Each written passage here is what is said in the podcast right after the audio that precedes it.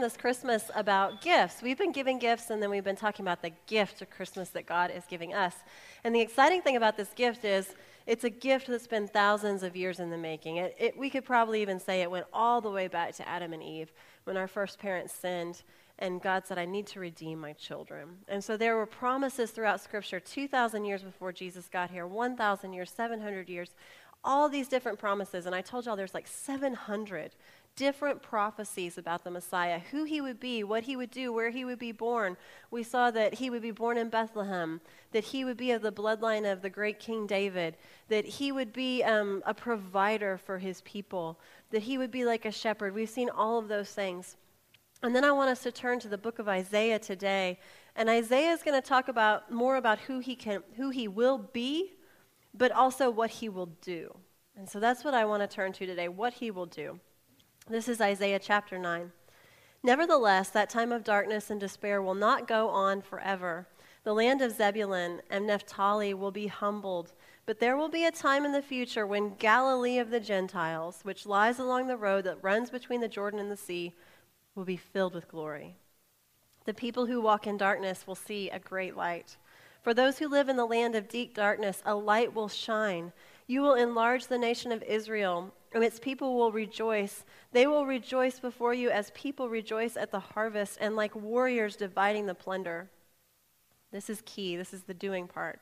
For you will break off the yoke of their slavery and lift the heavy burden from their shoulders. You will break the oppressor's rod, just as you did when you destroyed the army of Midian. The boots of the warrior and the uniforms bloodstained by war will all be burned. They will be fuel for the fire. For a child is born to us, a son is given to us. The government will rest on his shoulders, and he will be called Wonderful Counselor, Mighty God, Everlasting Father, Prince of Peace.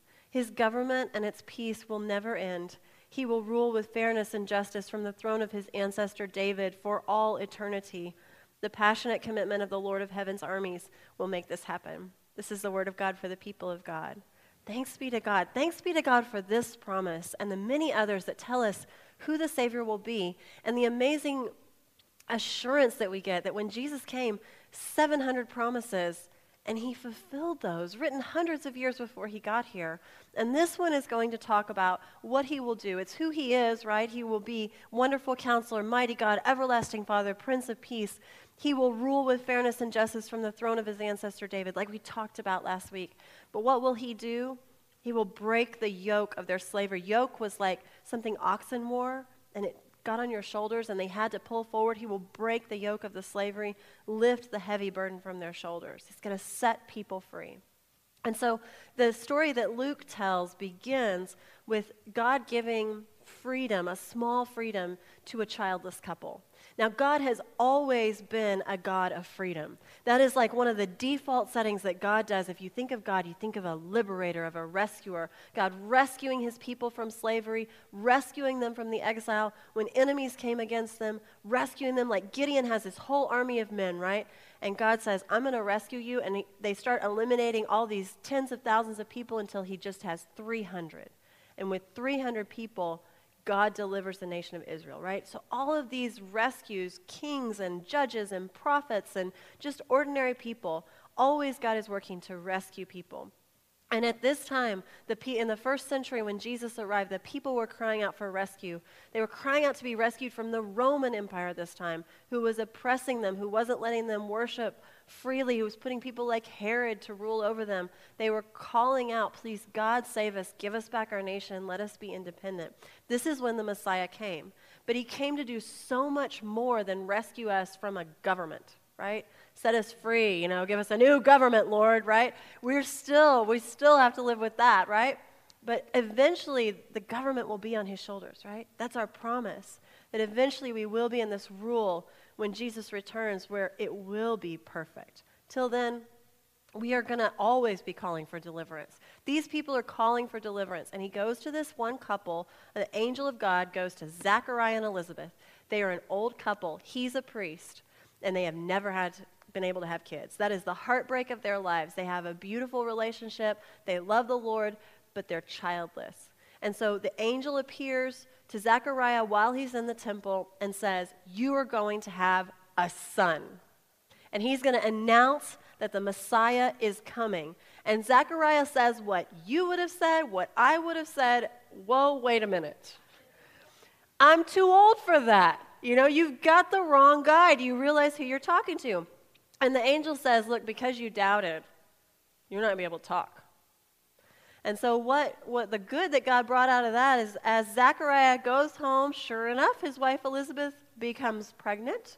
Um, he's watching his beautiful but elderly wife grow great with child, speechless.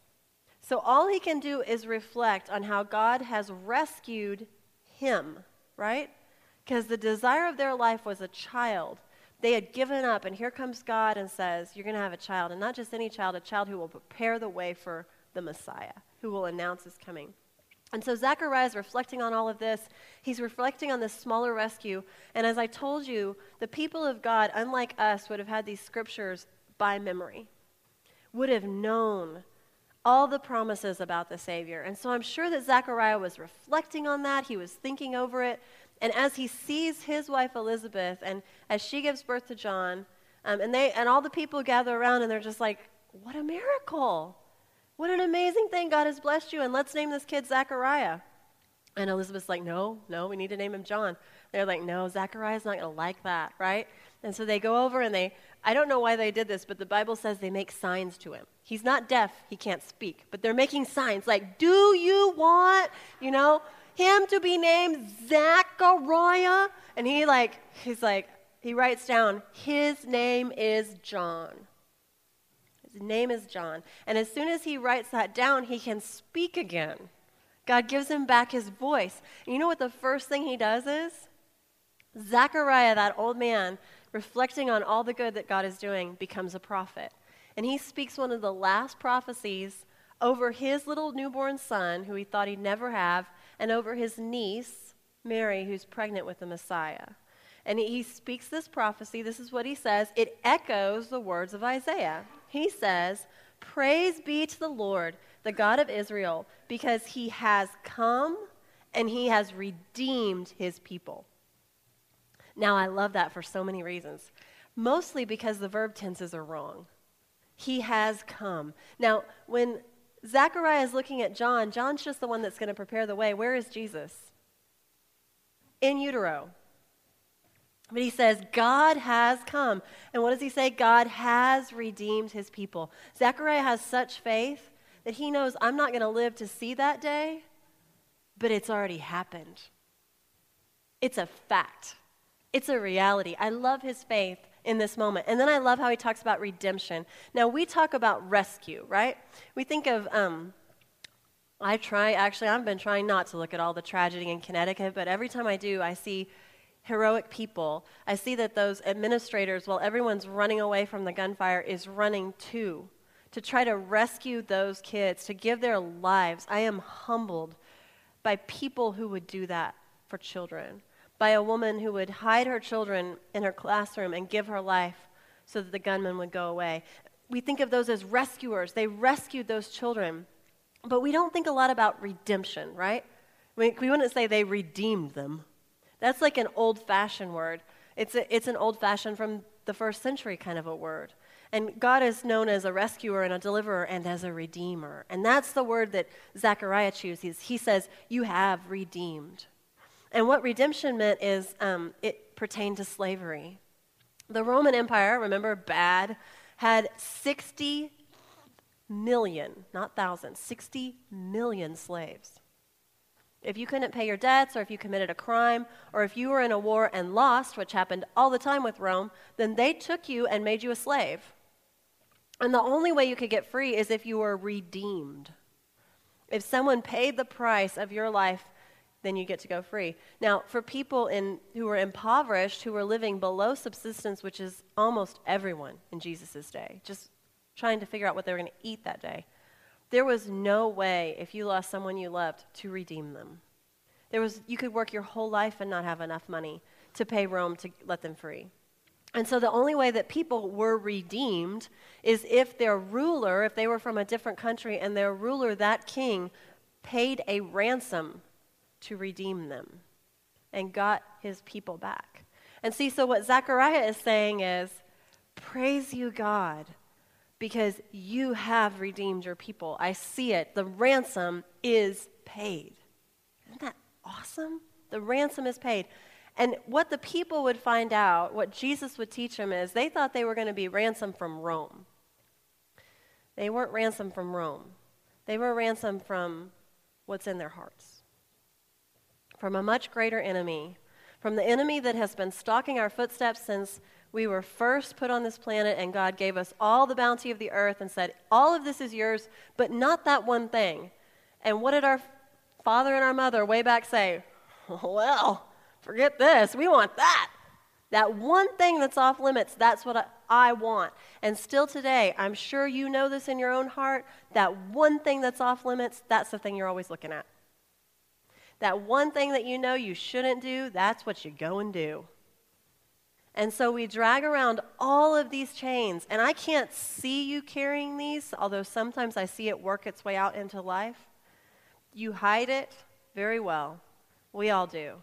But we live with hearts in chains, slaves to the bad choices we've made and the sins we've committed and the people we've hurt and the relationships we have broken. I mean, if you could see the spiritual baggage we carry around with us, it would be just this clanking. It would be so much worse than this.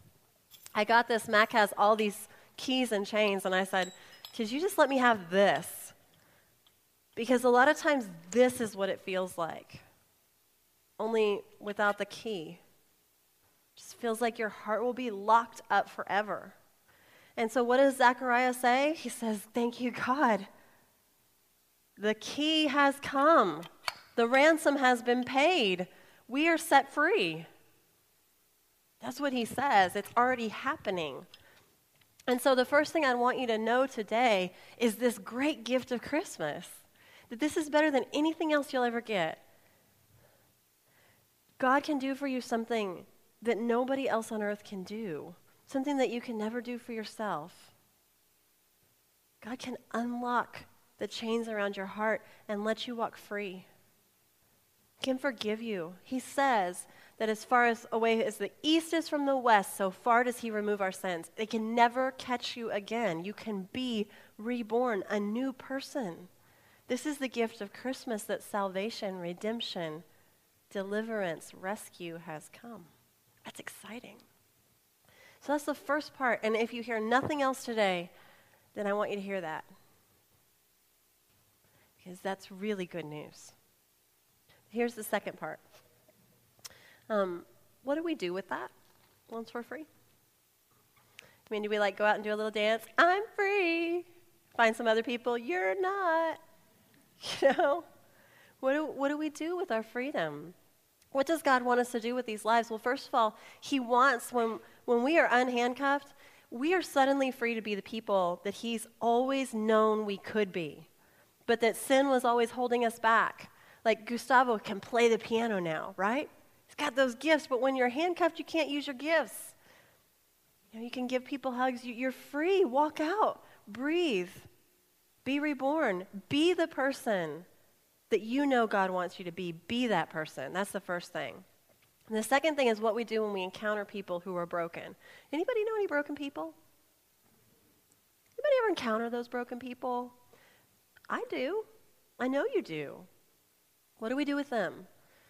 Well, what Jesus did with those broken people was he listened to them, he healed them, he always had time for them. All the people that nobody else had time for, did you ever notice in the Gospels, people are calling out to Jesus? The blind will call out, Son of David, have mercy on me. And the whole crowd is like, shh, this isn't important, guys. So shh. You know, you are, stop talking.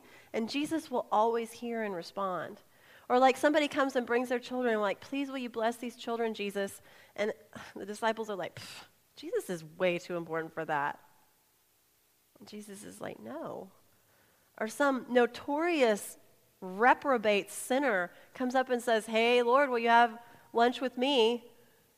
And everybody's like, no, we know what you're like. Jesus is like, yeah, sure, where are we going? Let's, let's go there. You know, he got in big trouble because he was always associating with the people who were diseased, who were, you know, sinful, who the whole, all the proper religious people would have nothing to do with those people because they had just gone astray, right? They use potty words and they just live the wrong kind of a life. And I saw them smoking over there and, you know, all this kind of stuff that they didn't do the right thing. That didn't matter to Jesus. What mattered was their heart and that he could heal them. And so, what I would think is if we are set free by this Lord, by this Savior, then our job is to follow him and to care about the people nobody else cares about. And this is hard to do. This is really challenging because it will call us out of our self centeredness to think about others in this world, even people who we would rather leave on the side of the road. And I always remember um, a story, a very sad story from one of my first years in ministry. This wasn't at my church, it was my friend's church. Um, but it was, it was December 23rd, like today. And they were doing a run through before Christmas Eve. And y'all don't realize, but we do a lot of run throughs and we practice. And then we get here and it just looks like perfect, like it wasn't planned at all or anything. But they were doing a run through. And the soloist was singing Oh Holy Night. Do y'all know Oh Holy Night? It's lovely. We're going to sing it on Christmas Eve. We'll practice it too. So they go through the whole service. The singer is singing Oh Holy Night, skips a verse. And so my friend, the pastor, says, after the soloist had finished, hey, you missed a verse, and so let's go back through. It was this verse, and um, let's sing it again and practice it all the way through. And this is where the shocking thing happened. The soloist got really angry and like puffed up his chest and put his shoulders back and lifted his chin and said, I didn't forget a verse. I left it out on purpose. And the pastor was like, Why did you leave out that verse? And he said, I hate that verse. And I won't sing it because I don't believe it. And so there's like this stunned silence, like y'all are like, oh my gosh, I, don't know. And my friend, who was a pastor, said, That is the heart of the gospel, that verse. And you need to sing it. And he said, Then find another soloist. And he stormed out. And so they found another soloist. Yes, because the verse that he had refused to sing was Chain shall he break, for the slave is my brother, and in his name all oppression shall cease. And this man, a Christian for who knows how many years, could not sing this verse because he could not imagine offering God's salvation to someone with a different skin color. Now, I want to tell you a really hard truth is that people are watching you because you're here every Sunday. And so they're watching to see how you live your life and if it looks different than everybody else's life. And this, what's so sad to me is when people see the lives of Christians and say, well, I don't want that because they're just as mean and nasty and whatever as everybody else. We are freed so that our lives can be transformed. And the sad thing is, you can come to church for years of your life and never be set free, so be set free. If you need that freedom, you come and talk to me, and I'll tell you how today that key can unlock your heart. But the second thing is, when we are set free, the challenge is to follow after our Savior, who, when he came to this earth, always heard the cry of the needy. Never walked past someone who was hurting. Never said, you know what, I'm not going to offer forgiveness to them because they don't talk like me, or they don't dress like me, or they, don't, they just don't live the right kind of life. Um, Jesus isn't just for the right kind of people. Thank God. Thank God, because I wouldn't get in, and um, so, a lot of us wouldn't get in. We're all imperfect. And so, our call as we receive this gift of Christmas is to not only let that our hearts be set free, but then to look for the people who are lost in the darkness. And to say, you know what? I know the key. His name's Jesus. And it will cost us, and we will have to be nice, and it will stretch our limits, and it will be wonderful and the world will change. It will change. And it, when it does, it will look like this. This is one Christian community. You may have heard about them in the news. This is the way they showed redemption to people who nobody else did. And so I want us to watch this. When you walk around the grounds of Gainesville State School, you'll see just about everything you would on any other high school campus. There are students, right teachers, a computer lab, and a gym. Except here, the students are convicted criminals. It's an incarceration facility for kids that have uh, violated the law. Each day starts at a tiny dorm room they call home and continues marching from class to class, abiding by a strict schedule. In fact, the one thing that makes them feel like kids again is football. I'm just like you the role model on campus. You know what I'm saying? Everybody want to play on the football team. Just to put on a Tornadoes uniform is a reward, not a right. You must have good behavior and good grades. Not to mention, every game is played on the road, but it's worth it to escape on Friday nights and enjoy a small piece of freedom they gave up. But each week, there comes that constant reminder of who they are and what they've done. They don't treat us as a regular person in the world. They treat us like we're just some alien, just from somewhere out, just out of nowhere. I mean, they look at us like animals in a cage, like we don't deserve a second chance or another opportunity to be something in life. After hearing the ridicule and losing eight straight weeks, the Tornadoes were once again on the road, traveling to play private school power Grapevine Faith for the first time, who had moved up a division. Their head coach, Kris Hogan, had a game plan in mind, and it had nothing to do with football. We were going to show them that in this country, if you make the right decisions, people will get on your side and support you. And it doesn't matter what your background is, you can make it. In a selfless suggestion, Coach Hogan sent out an email and requested his fans his players, parents, do something so out of the ordinary in the football culture. He asked them to cheer for Gainesville State. These young men will not have any fans outside of the faculty from their own school. Their parents will not be there.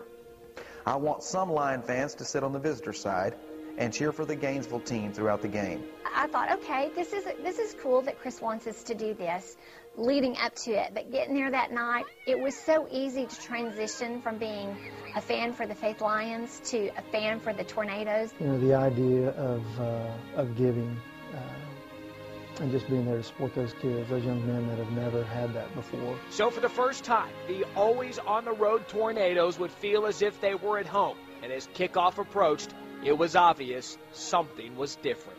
It looked like they thought they were at the wrong end of the field because they know they don't have any fans. And we was just looking. I just looked. I just kept doing my plays. I seen how they were split up, but I figured they just didn't have enough room on their side. I want y'all to line up in the line. They make, they're making a spirit line. I like, say what, coach? What you say? Can you beat that? And uh, he said they're making a spirit line for y'all to run through. I like, that's what's up, sir. That's what's up. When it happened, it was just, it was dynamic. It was uh, one of the most unbelievable things I'd ever seen. When I ran through this, like I felt like it was just like some, like angels was on me. That's all, that's all I felt. Cause I was just running through as fast as I can. I just feeling wind rushing my face. That feeling of being unleashed lasted throughout the game, and so did the cheers. We had a penalty like the third play of the game, and I heard booing behind me. I turned around, and it was the, the Grapevine fans. I remember when I was making like a play, I made a chopper, and people yelling my name. I'm like, I don't even know these people. They were just like ours that night. I, I can remember rooting for their little quarterback, and I felt like he belonged to me. Our kids were their kids, and their kids were our kids, and all kids were the same. It wasn't enough to lead the Tornadoes to victory. As expected, Grapevine Faith won 33-14, and the Tornadoes finished the season 0-9. But it didn't matter, because for the first time in a long time, someone was in their corner, and that alone was worth celebrating.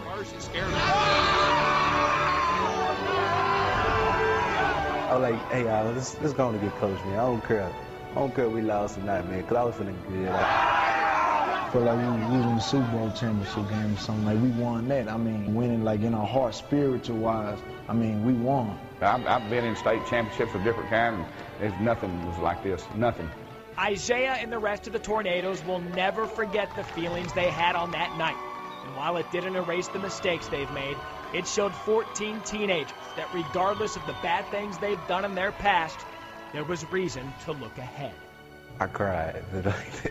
when I when when after the game, I went back to my room. I cried. I think that your your family are the only ones that love you. God ain't the only one love you. Other people love you too. This is what I was hoping and praying would happen. I hope that it gave them hope. I see world in a different way now. I mean, I don't just see like I'm the victim no more. So much love because you know I came from a broken home family. So I mean, having all that love, it just just rose my spirits up. They got to be kids that night. They got to be a teenager and experience Friday night football in Texas.